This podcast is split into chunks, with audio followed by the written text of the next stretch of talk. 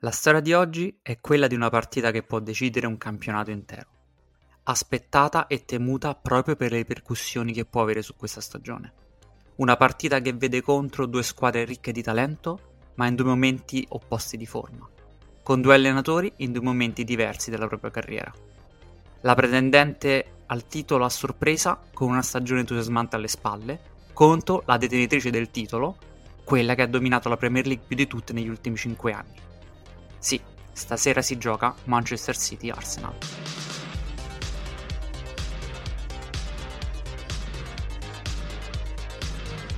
È mercoledì 26 aprile, io sono Daniele V. Morrone e questo è Ultimi Fuochi.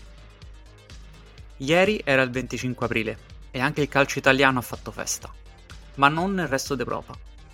La notizia principale è stata la sconfitta del Real Madrid a Girona, Squadra interessante di mezza classifica. La sconfitta è per 4-2 con 4 gol dell'attaccante argentino Tati Castellanos.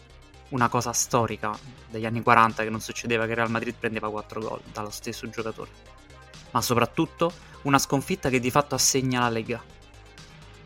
Ora il Real Madrid si trova a meno 11 dal Barcellona, che stasera giocherà contro il Rayo Vallecano per andare a più 14. Stasera, come sicuramente saprete, si gioca anche in Italia. È l'atteso ritorno della semifinale di Coppa Italia tra Juventus e Inter. Sappiamo che per fortuna l'ingiusta squalifica a Lukaku è stata rescissa e che nella Juventus invece non ci sarà probabilmente Vlaovic, che si è fatto male alla caviglia in allenamento. Che questo sia una notizia positiva o negativa per la Juventus lo lascio decidere a voi.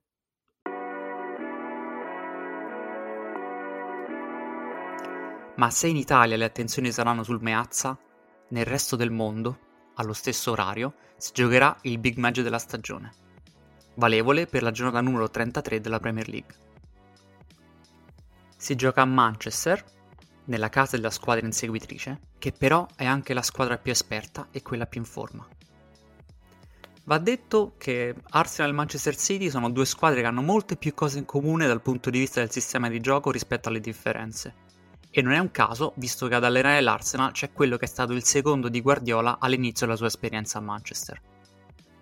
Due squadre che si trovano quindi in vetta alla Premier League con un sistema di gioco abbastanza simile, nel più classico caso degli allievi che affrontano i maestri. In questo caso il maestro però è probabilmente il miglior allenatore in circolazione e l'allievo ha iniziato soltanto ora ad allenare, visto che soltanto la prossima stagione giocherà la Champions League.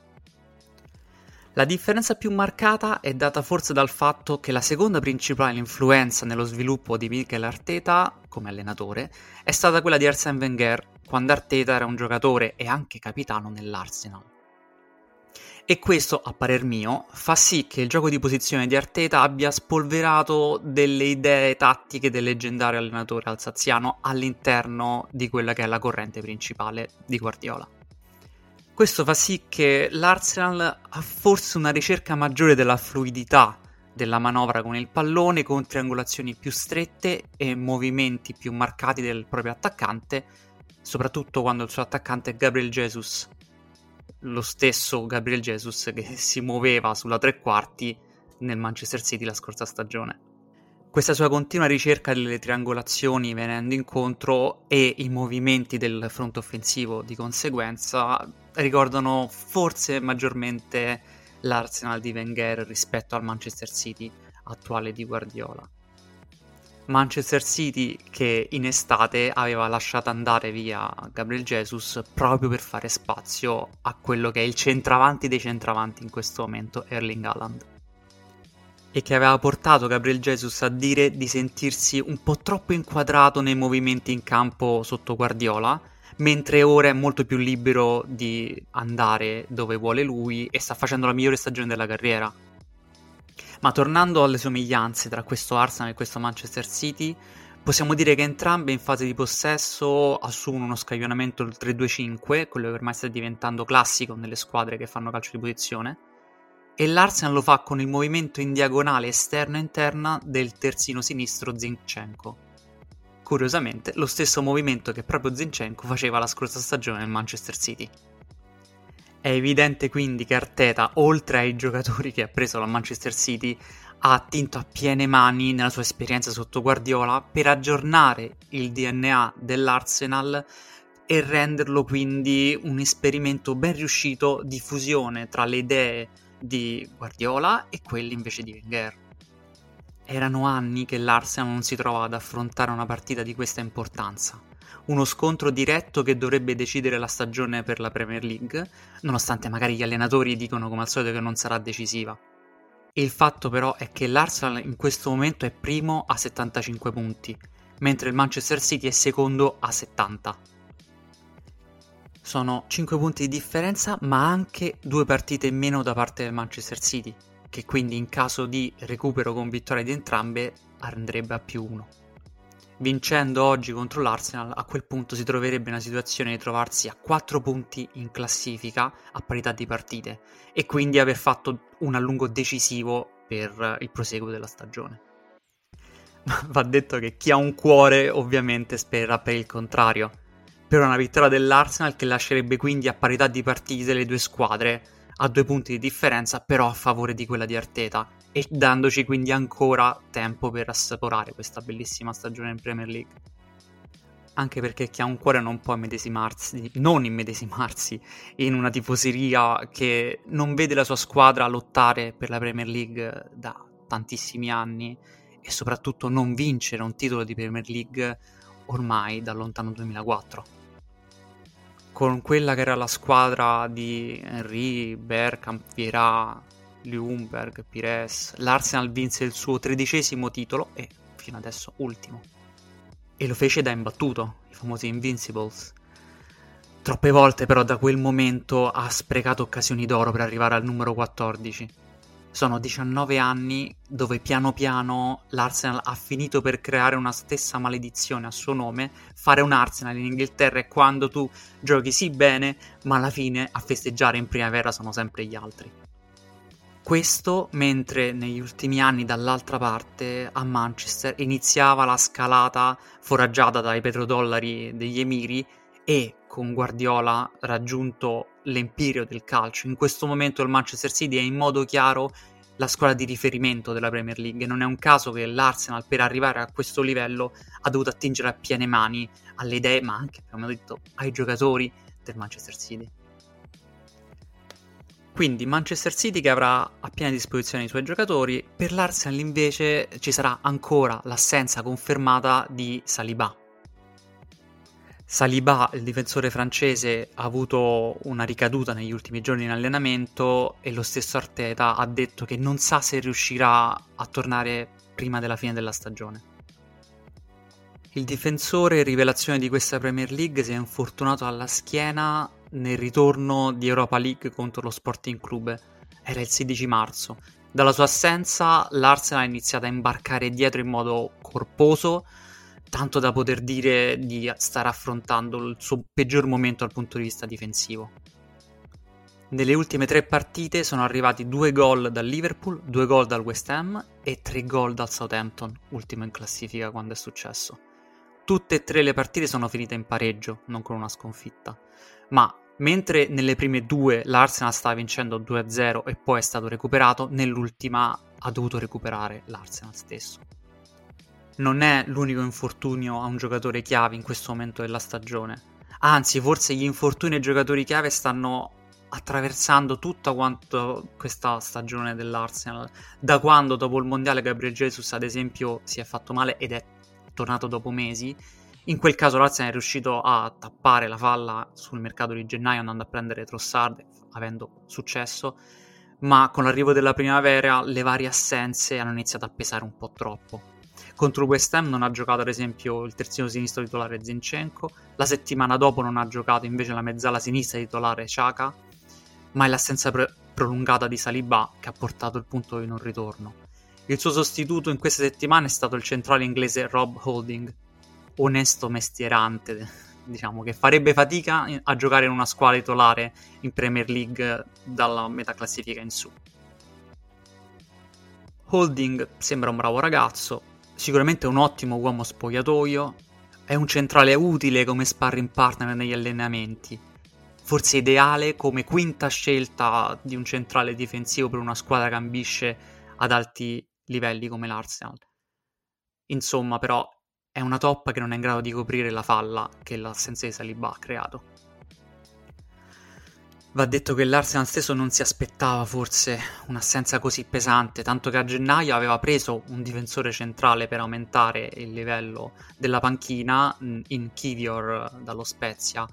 Se non fosse che Kivior è molto giovane e a questi livelli non ha mai giocato, questa cosa ha fatto sì, insieme al fatto che è mancino, che per Arteta evidentemente è un problema avere lui accanto a Gabriel, un altro mancino, come coppia titolare in questo momento in difesa.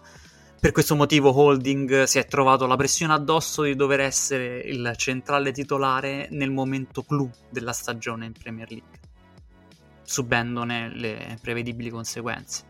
La sicurezza sia in termini di recuperi difensivi che poi di gestione del pallone che a Saliba per Holding è soltanto un miraggio e questo costringe l'Arsenal a sperare che il pallone non finisca mai all'attaccante avversario quando è nella zona di Holding. Cioè, nel migliore dei casi, se manca l'intervento, diciamo che c'è Ben White vicino in copertura. Se è in campo aperto, però, non ha proprio il passo neanche per arrivare ad avere un intervento. Provare a pensare a un confronto diretto tra lui e Haaland in questa partita ha quasi del sadico e quindi eviterei. Ma questa è la difficoltà di giocarsi una Premier League contro il Manchester City una squadra con almeno diciamo 17-18 giocatori di altissimo livello e quindi con la sicurezza che se qualcuno va giù per infortunio c'è sempre un altro pronto a prenderne il posto. Come è successo ad esempio con Foden, sostituito ormai nell'11 titolare da Grealish, o dalla Porte, sostituito da Nathan Ake. E mentre con l'Arsenal gli infortuni prendevano prendevano il sopravvento e toglievano quindi sicurezze, nel Manchester City iniziava invece con la primavera a sbocciare proprio nella sua massima forma il gioco che pensava Guardiola per questa stagione. E se c'era un momento giusto per la squadra di Guardiola per tentare il sorpasso nell'Arsenal era proprio questo qui. Il City sta volando, è nel miglior momento della stagione e soprattutto i giocatori chiave sono in ottima forma. Viene da 6 vittorie consecutive in Premier League, Haaland da 5 gol nelle ultime 3 partite giocate e in mezzo ha saltato la partita con il Liverpool e il City l'ha vinta comunque per 4-1. Bisogna ricordare che il Manchester City ha vinto 4 delle ultime 5 Premier League e ogni volta l'ha fatto con un sistema leggermente corretto a stagione in corso fino ad assumere la sua forma finale in primavera. In questa stagione l'abbiamo visto lavorare soprattutto su aggiustare dal punto di vista difensivo questa squadra, Guardiola. Ha provato a mettere Bernardo Silva come falso terzino contro l'Arsenal all'andata, partita vinta tra l'altro. Ma ha trovato la sua forma definitiva assestandosi con un ancora un 3-2-5 con Alan come punta centrale, ma soprattutto con John Stones, un teorico difensore centrale che abbiamo visto come centrocampista accanto a Rodri, e lo sbocciare di Jack Grealish come rifinitore che parte dalla fascia sinistra, giocando a tutta fascia e avendo la libertà di fare le azioni che preferisce. Grealish è in sostanza allo specchio con uh, Saka dell'Arsenal, se non fosse che Saka ha avuto il meglio della stagione alle spalle, mentre Grealish è in questo momento nel maggior momento della sua carriera nel Manchester City. Lo sa bene il Liverpool che giocarsi una Premier League contro questo Manchester City è come provare a sfuggire ad un bufalo correndo con la neve alta un metro per terra. Tu sei più leggero e magari inizialmente riesci a prendere un vantaggio, ma poi incontri un affossamento, una buca, sprofondi e fai fatica a tirarti su e ricominciare nuovamente con il passo di corsa che avevi inizialmente. La neve ti arriva sopra le ginocchia e tu fai sempre più fatica. Intanto alle tue spalle il bufalo capisce che gli basta il movimento giusto del corpo, che ci arriva piano piano a questa cosa, ma capisce che può scrollarsi la neve di dosso e inizierà a correre come se non ci fosse. Può anche incontrare una buca, il bufalo, ma da quella esce poi riprendendo rapidamente la velocità di crociera. Pur con tutto il tuo vantaggio iniziale, una volta che raggiunge la velocità massima il bufalo corre più di te e se ti supera non lo prendi più. Ora, se vi siete immaginati Aland come bufalo tra la neve che rincorre il piccolo Odegaard, non se ne andate troppo lontano da quello che avevo in mente anche io. E con questa immagine di Aland che ho sprigionato nel vostro cervello, vi ho lasciato il giusto grado di ansietta per questo big match e vi saluto. Ci risentiamo stasera se siete abbonati all'ultimo uomo su che partita hai visto, dove parleremo proprio di City Arsenal. Come sempre uscirà circa 45 minuti dopo il fischio finale. Per il resto, a domani invece con Dere Saltari, qui su Ultimi Fuochi. Ciao!